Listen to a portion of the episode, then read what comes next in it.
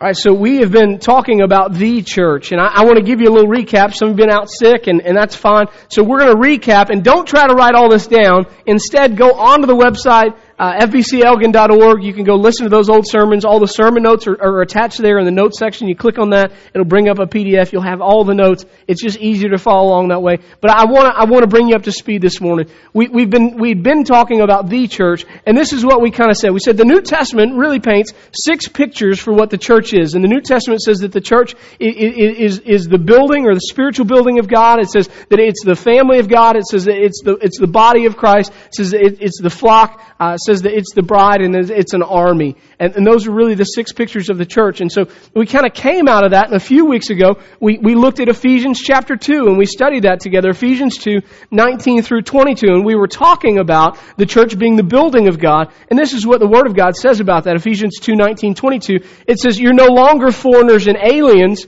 but you're fellow citizens with God's people and you're members of God's household. Get this, built on the foundation of the apostles and prophets with Christ Jesus himself as the chief cornerstone. And it says, in him, the whole building is joined together. These are all building analogies. Is joined together to become uh, and rises to become a holy temple in the Lord. And in Him, you too are being built together. And so we, we talked about uh, this uh, becoming a, a, dwelling which God lives by His Spirit. And so we, we began to, to talk about that. And, and what we take from that is if, if, you, if you study the Scripture and, and it says that we, we are, we're a building, we're a spiritual building that God is in the process of doing, when you, when you read the Scripture carefully, it, it tells you how that building is laid out or how the building should be laid out. How about that? It says the foundation has got to be the Word of God. It's, it's the, it, the foundation is the apostles and the prophets Christ Jesus himself is the cornerstone. That's the Word of God, right? So, so the Word of God is the foundation. And then it, it says that, that Jesus, you notice, is the one that's building this thing. Jesus is the architect. Jesus is the builder. And, we go back to Colossians 1. Colossians 1 says that Christ, everything was made through Him and by Him and for Him, and that He is holding all things together, right? And so we think this is Jesus' role. He, he is the builder. He's the one building it, which really kind of leaves the people of God, Ephesians 2. Remember, you, you were dead in your transgressions, but you know, now you've been saved, you've been brought near, you've been raised up, okay? And, and, and so you think about, so what are we, the people of God, now that we're, we're citizens of God, God's kingdom and members of His household? What, what are we? Well, we're the materials. We're the materials. We're just the materials. And so we, we together we went and looked at, at, at Second Peter, and this is or First Peter, uh, First Peter two, and this is what First Peter two uh, was teaching us. It says, "As you come to Him, that's Jesus, the living stone, rejected by humans but chosen by God and precious to Him, you also, like living stones, are being built into a spiritual house." to a spiritual house. And so we began to talk about that. You know, we said, listen, we are the materials, and you could think of that as bricks, but I, I kind of prefer stones because it really takes a craftsman to build with stones, doesn't it? And, and, there's some cool things about bricks. All look exactly the same. I'm a brick, right? It's all the same shape. But we know as we study Scripture, we're not that. We're a body made up of many parts. We're all individual. We're, we're all made in God's image, so we have commonality. But God is His blessed us with certain gifts and abilities and talents and to different measures even. So we're all unique. And so, so we talked about these stones and these are some of the things when you talk about this building project, uh, some things you need to notice. Those materials are all unique. You're unique. God made you the way that He made you on purpose for a reason to be used for His glory like no one else, no one else could be. You're made on purpose for a reason. God has a plan for you. We talked about that. That, that, that we're all placed by God where we need to be.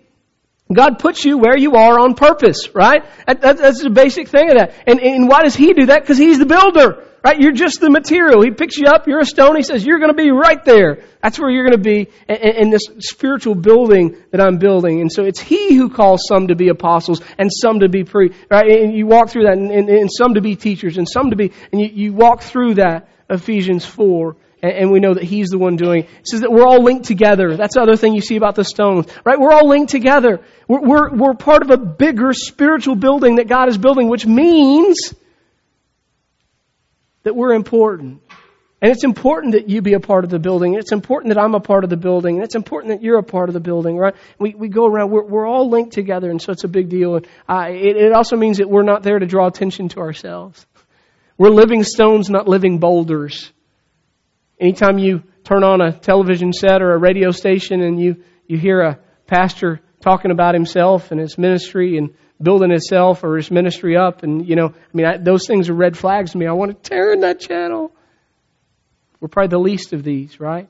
You guys are the ones that are out doing all the ministry. That's really important. We're just here to, to build you up and to equip you and to do those things. And so we're not meant to draw attention to ourselves. And finally, those stones are they're, they're part of a bigger project. Part of a bigger project. It's not just about you. It's about this great project of God. And so we began and we, we looked at those things. We, we talked about those things and, and, and what all that means. So now guys, that was all the church. Now, now, when I say the, I mean the, big, big all capitals. That's the church. That's the, the overall church. Now, now, for the next few weeks, I want to talk about our church. And you notice there's no caps there. And, and here's why. There's no ownership. When, I say our church, I'm not talking about this church that we own, that we're in charge of, because the only one in charge of this church is Jesus. He's our Lord and Savior. He's the head of the church. So there's no ownership. When we use our, it's all lowercase because we're just talking about the church that by the grace of God we all get to belong to. Another way you might say that is this church, or First Baptist Elgin, right? So when we say our church, that's, that's what we're talking about. We're, we're, we're talking about um, what, is, what is our role here in this place that we all belong in. And so, continuing our question and answers, understanding that now we're going to talk about this church and how we function here in, in accordance with how God says we should function. So I want to talk to you about this building project of God. So we've talked about what it's supposed to look like. Now let's talk about how, how we play our role. And so here's our question this morning, okay? How can we be useful building materials for God? If we're just called to be the stones, and we are, how can we make sure that we're useful? How can we make sure that we're useful for God? And, and, and, luckily, we, we have an answer around here, and this is our church's response unto you. If someone would say, Pastor, how, how do I know that I, I, I can be ready for God to use me, that I can be useful to His church and to His kingdom? I would tell you Philippians uh, chapter 2. So, if you have a Bible, you're gonna you're gonna want it. You're also if you got a bulletin, it's got some sermon notes. You're gonna want to follow along. We're gonna we got a lot of uh, ground to cover this morning. But Philippians two is our answer here as to how you can be effective in in, in this great church that God is is is building uh, in, in our local church. And so uh, our answer to that is Philippians two. And what we're gonna find is you're gonna find seven characteristics, seven characteristics. And so let me read to you Philippians two, starting in verse one. We're gonna read through sixteen. Paul writes, if you have any encouragement from being united with Christ, if any comfort from His love, if any fellowship with the Spirit, if any tenderness and compassion, then make my joy complete by being like-minded, having the same love, being one in spirit and in purpose. Do nothing out of selfish ambition or vain conceit, but in humility consider others better than yourselves. Each of you should look not only to your own interest, but also to the interest of others. Your attitude should be the same as that of Christ Jesus, who being in the very nature of God, didn't consider equality with God something to be grasped, but he made himself nothing, taking the very nature of a servant and being made in human likeness. And being found in appearance as a man, he humbled himself and became obedient to death, even death on a cross.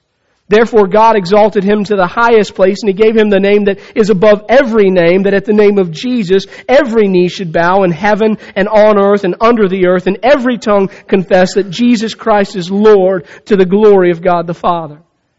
Therefore, my dear friends, as you have always obeyed, not only in my presence, but now much more in my absence, continue to work out your salvation with fear and trembling, for it is God who works in you to will and to act according to His good purpose. Do everything without complaining or arguing, so that you may become blameless and pure children of God without fault in a crooked and depraved generation in which you shine like stars in the universe as you hold out the word of life. All right. So remember last week we said Paul's aim in his ministry was to present every man complete in Christ.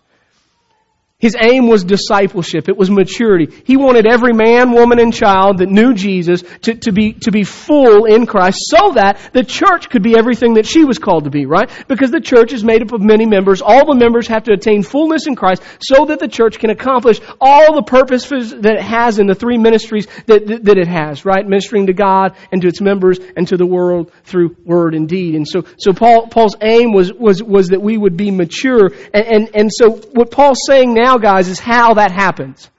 He's writing the, the, the, church in Philippi. He's saying, this is how that happens. This is how you become useful to God. These are the things that you need to do. And, and around here, we're going to call them the seven commitments.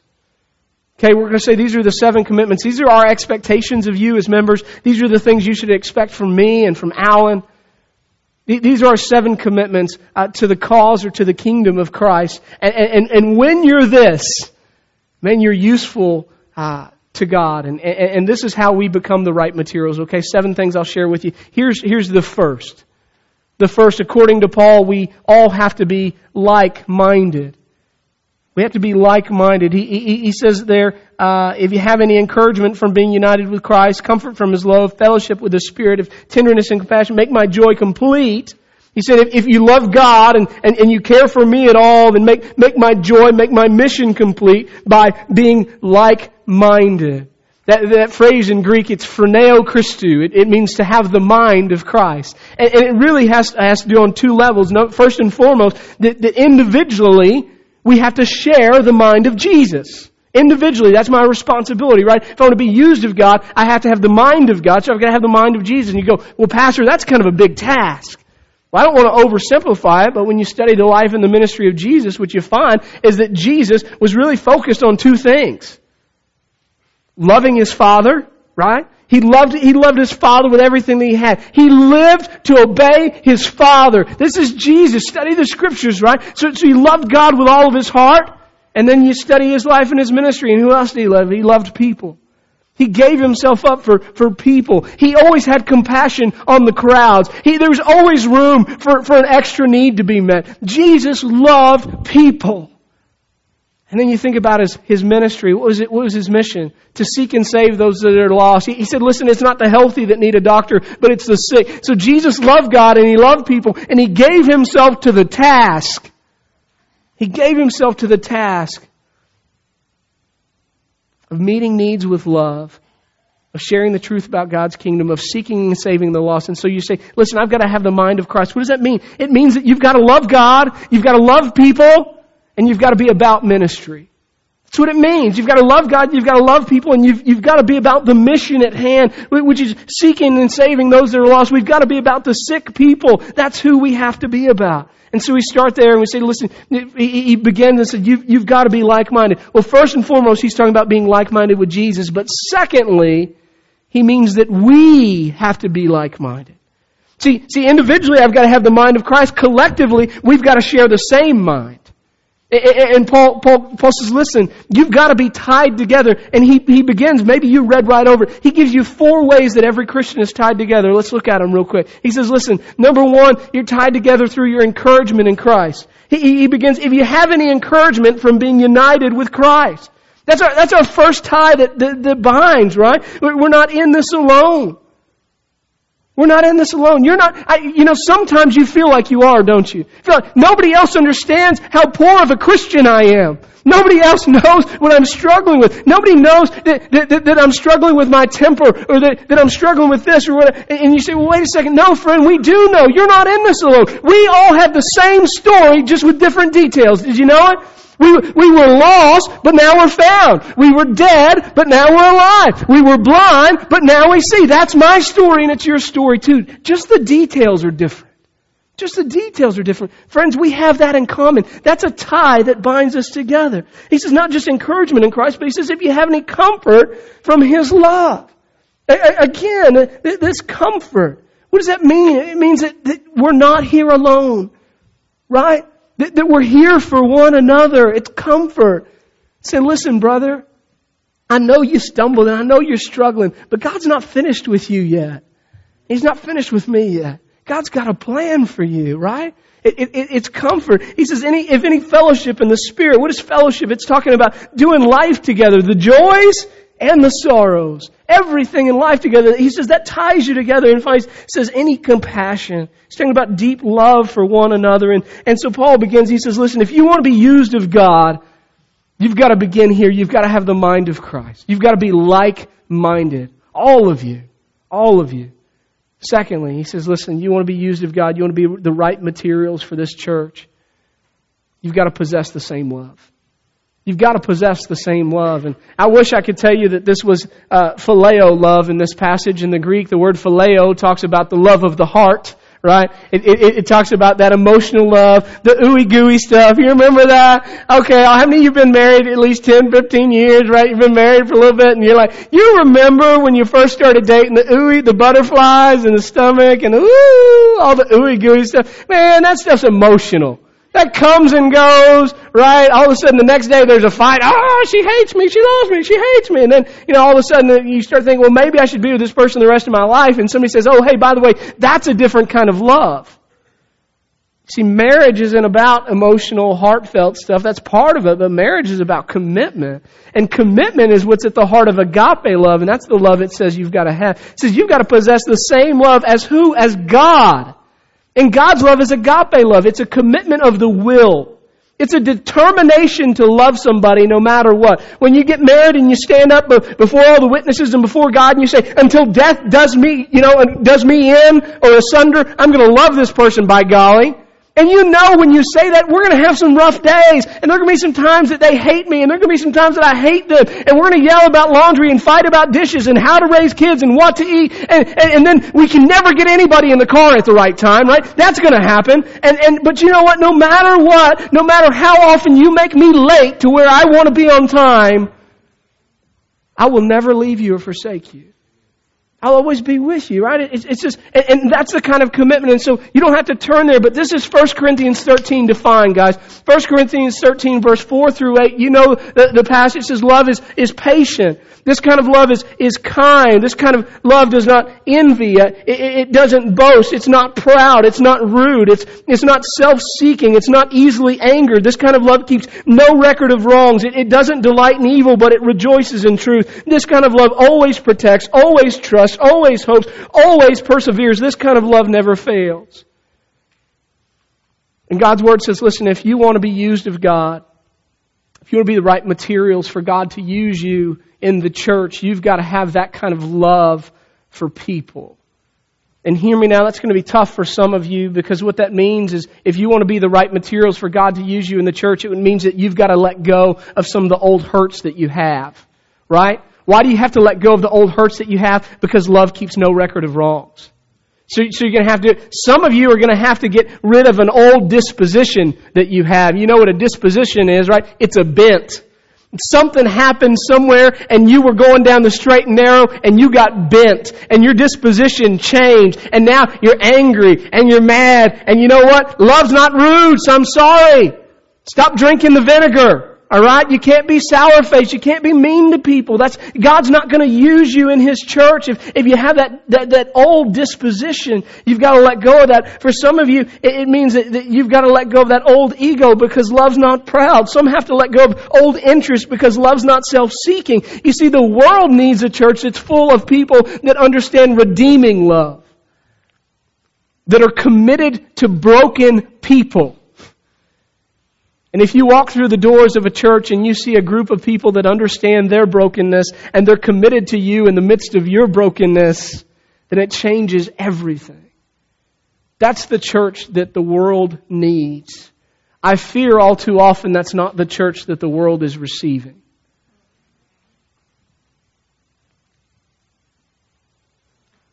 Number three. We've got to be joined in life and, and deeply connected. We've got to be joined in life and deeply connected. I'm going to try to get you out on time. I really will.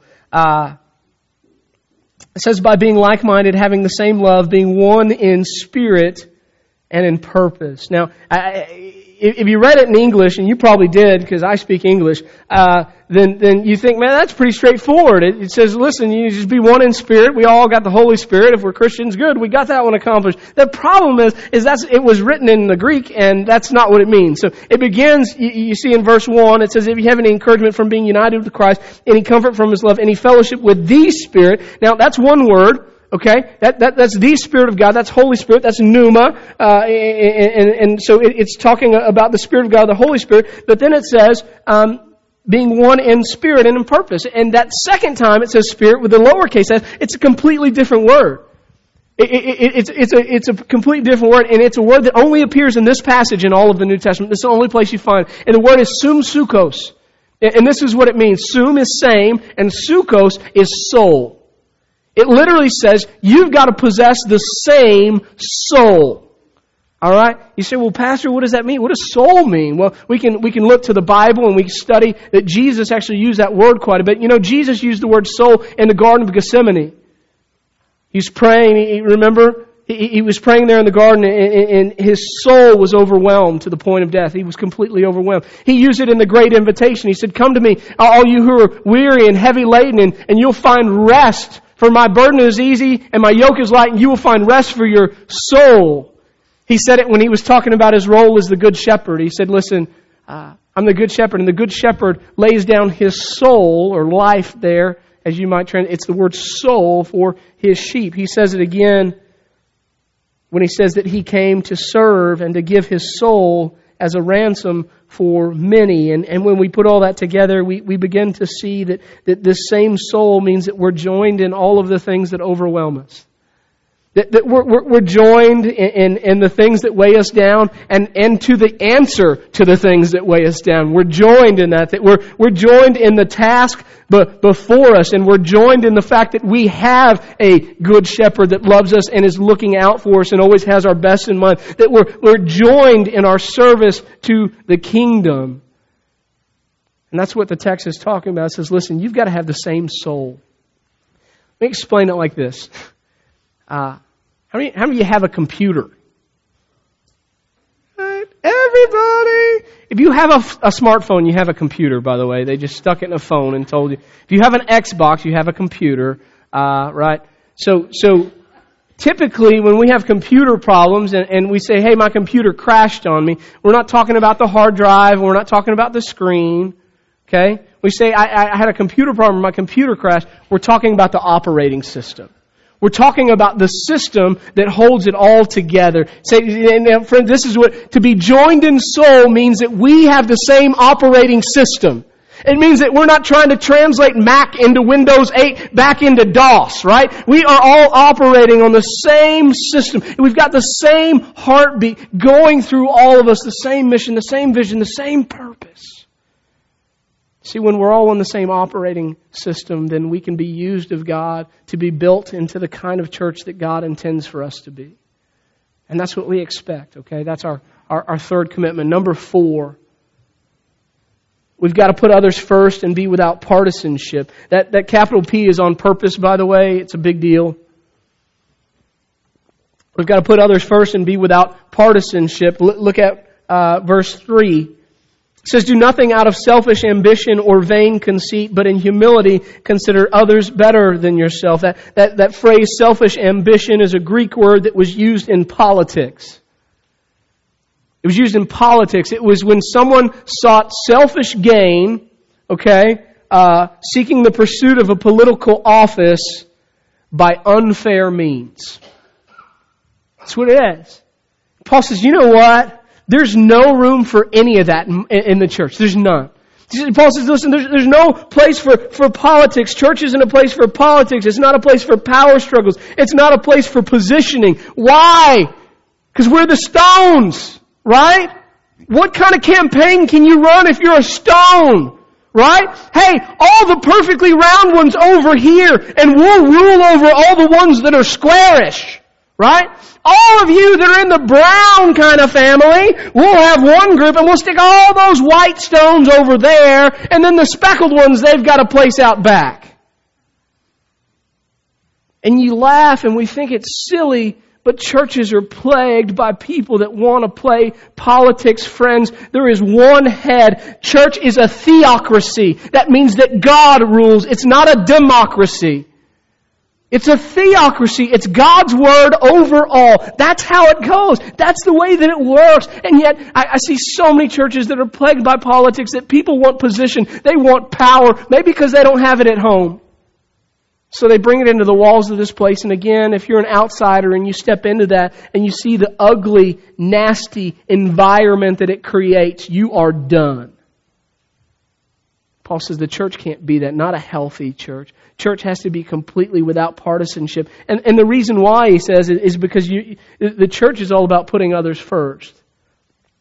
When you're thinking about putting others first, here's a good way to think about it, okay? we should always put others' needs above our wants. People always wonder, what does that mean to put others first? Always put other people's needs above your wants. Okay? We start having conversations, but I want this and I want that. I need to always put other people's needs above above my wants. That, that's what it's about, okay? So, so we've got to put others first and we've got to be without partisanship. Number five.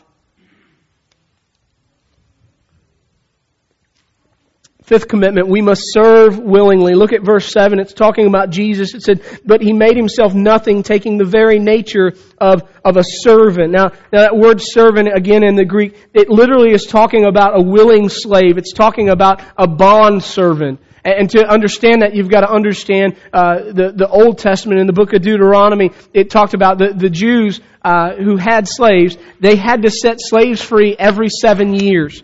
And when they set them free, they actually had to provide them with a good amount of money and a head start in life. And here's why, because God said, remember, you were once a slave.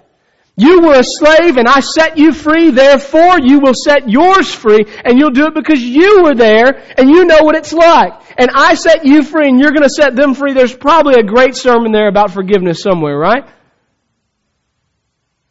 So God says that. Now this is what God says. So He gives them instructions on this slave. Ready? Deuteronomy 15, 16. He says, But if your servant says to you, you've set them free, you, have given them money, you said, you go ahead. But if they say to you, I don't want to leave you, because, because they love you and your family and, and they're well off with you, then this is what you do. You take an awl and you push it through their earlobe into the door and he'll become your servant for life. Now they used the door because it was hard. It wasn't like they were nailing somebody to the door and they just hung out there the rest of their life, okay?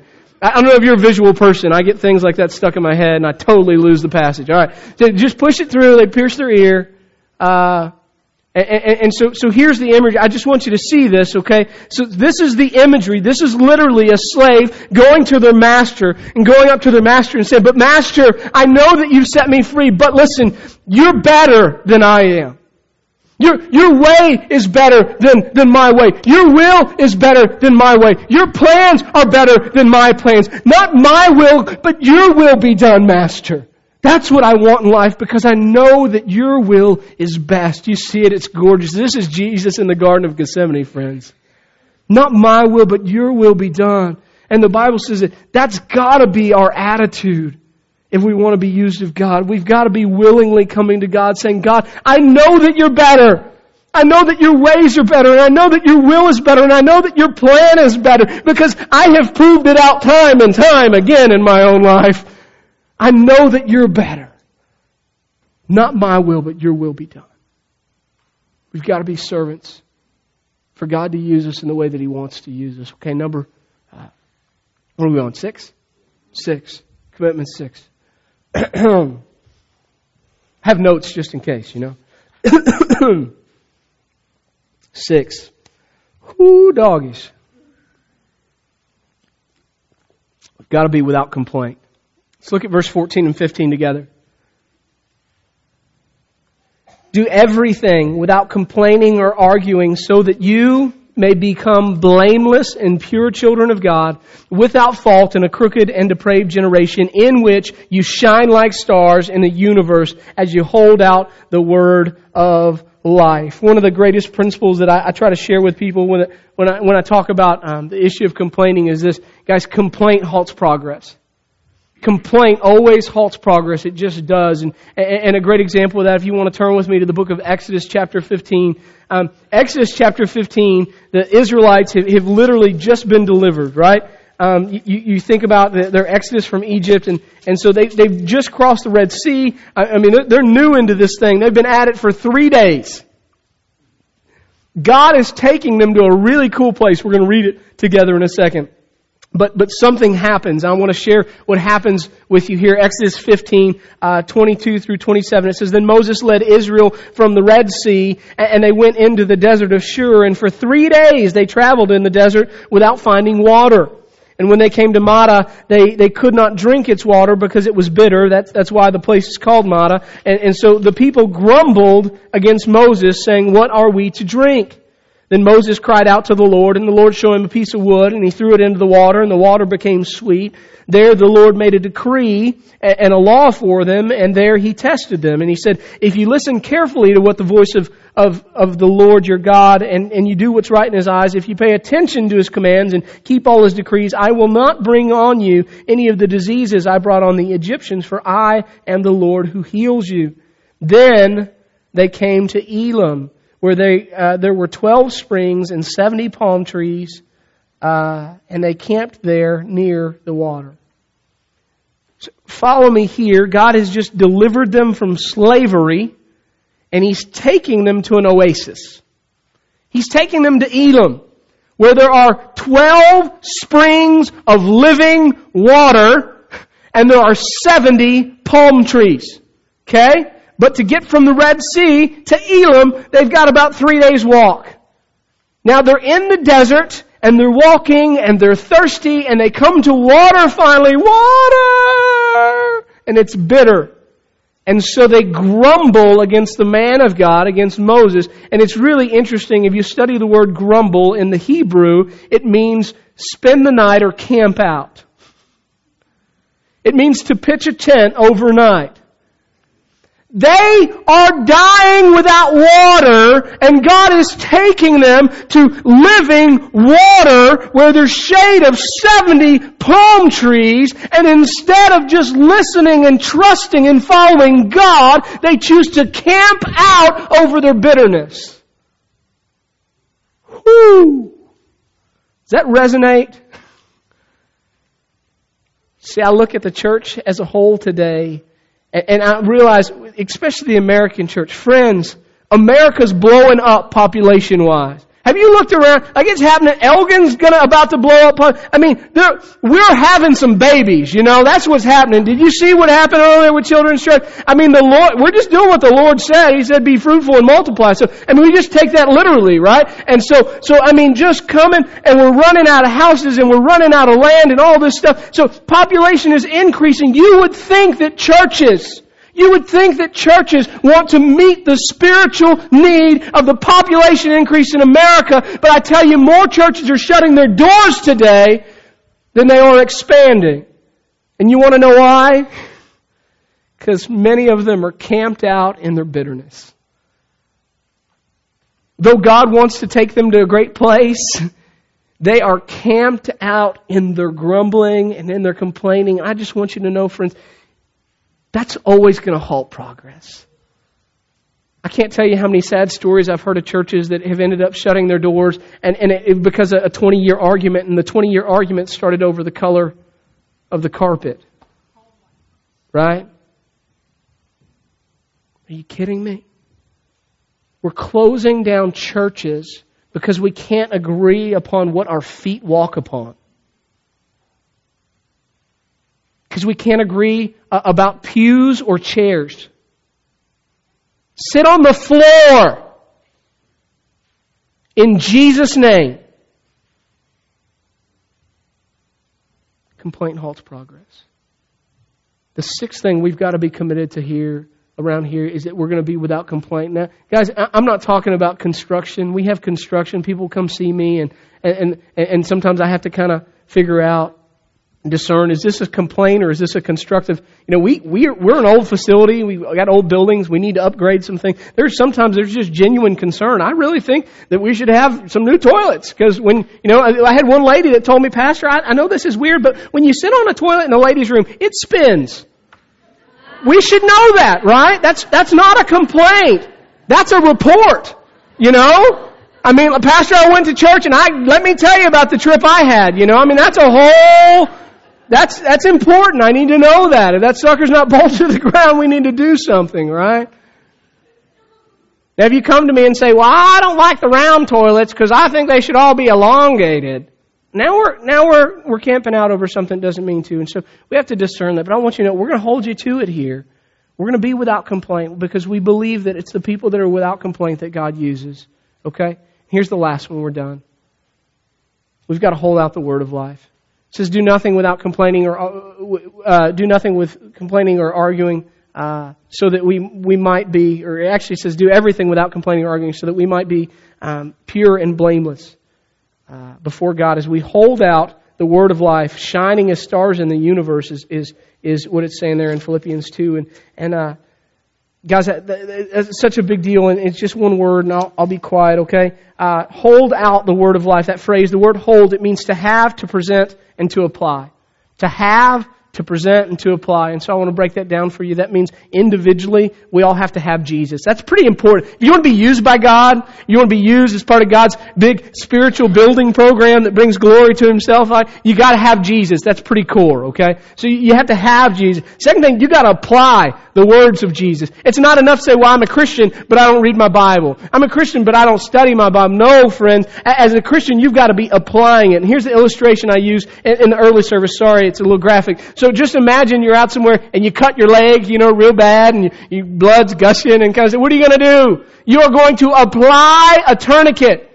You're going to apply that sucker or you will die right? You're going to wrap that up tight. You need it to survive. Friends, that's what you need with Jesus. You have to apply Him. You have to apply His Word because here's the truth about your sin nature. It is so great. You are so depraved that even after you've accepted Christ, that sin nature will want to sprout back up in you and take control of you again. You must apply that tourniquet. You've got to apply the Word of God in your life on a regular basis. That's part of your commitment. And here's the last one. See, the last part is it's not just about you. It's not just about you having Jesus, and it's not just you about applying Jesus in your own life. You've got to hold him out for others. You've got to hold him out for others. You've got to say, listen, my fellow sinner, I'm in the same boat, but I have Jesus on board and it's changed the whole story. You've got to hold out the word of life. That's got to be your commitment. And God will use you if you do. Say, Pastor, I don't know about all this evangelism. That's fine. I don't know about all this evangelism stuff either. But, but I do know this. I know that I have an answer that others don't. Imagine that you're sitting in the movie theater, you and your family, and you've got your popcorn and your drink, and the lights go out, and suddenly you see some embers in the back of the theater, and there's a fire. Would you get up with your family and your children and just quietly walk out and let everybody else burn up in flames? You wouldn't do that. Yet we have the answer. And we walk around in life silently, refusing to share it. We have to hold out the word of life. We've got to tell people about Jesus. And in a few weeks, we'll talk to you. You say, but Pastor, I'm not that vocal person. I don't have a lot of scripture. I'm going to tell you how just living your life, you can do evangelism. We'll talk about that in a few weeks and how that works with, with this church and how we've set ourselves up to go and make disciples. And we'll get there in a few weeks, okay? There's the seven commitments, all right? Let me tell you what to do with them and I'm done. Number one, study and pray. Study and pray. This is what we ask of members here. Say, but I've been a member since who knows when? I helped found the church. That's awesome. This is what we're going to ask of you. Okay? This is what we're going to ask of you. Why? Because it's biblical. This is, this is what church members look like. This is what the people of God look like. So that God can make the church who He wants it to be. So we're going to ask you to think and pray over the seven commitments. Uh, second thing we're going to ask you to do is, is to buy in. You know, after you think and pray about them, you need to buy in. Lots of people go to church. Very few give themselves to the church. When the early church that all the pastors today look at and go, oh, I want to be like the early church. You want to know why the early church worked? It wasn't just because of great preaching and it wasn't just because of miraculous signs. The early, work, early church worked because all the people bought in. It says they devoted themselves to the church. And, and, and we live in a culture that teaches you, no, don't devote yourself to church. Just come to church and consume it. You weren't meant to be a consumer. You were called to be a contributor, friend. Don't just go to church. Be the church. It's a big deal, okay? So we, we, you've got to buy in, and, and, and here's the last part. As you do, you got to let go. And you got to let God build you as He sees fit. And that's hard because we get things in our mind about who we're going to be and how we're going to operate and what we're going to do. Uh, one of the most humbling things in my life uh, for me was becoming a pastor. And, and I want to tell you, it, it, it's been nothing like what I thought it was going to be. Right? I, I had this thing worked out in my mind, and there's coffee and tennis shoes and and blue jeans and, and you know and and and and uh, and it was a new church plant and we were having to meet and cut you know I mean all this and I, I thought well God I think that's what you're calling and God said no that's not what I have for you this is what I have for you and man what God has done here over the last three and a half years guys is hard to document it's been a crazy ride the reason why that that's going to happen or continue to happen is all going to be about us buying in and letting go and letting God build as He sees fit. And that, that includes you. You say, but I'm not meant to be a Sunday school teacher. Well, if God says you are, you are. Right? Because He always equips those that He calls. and, and you say, well, I'm not meant to run this ministry, that meant, well, if God says you are, you are, and God's going to show you, and, and we're going to help you discover those things, but you've got to buy in, and you've got to let go, and you've got to let God make you into the person that He wants you to be. That's the key to being used of God. Okay?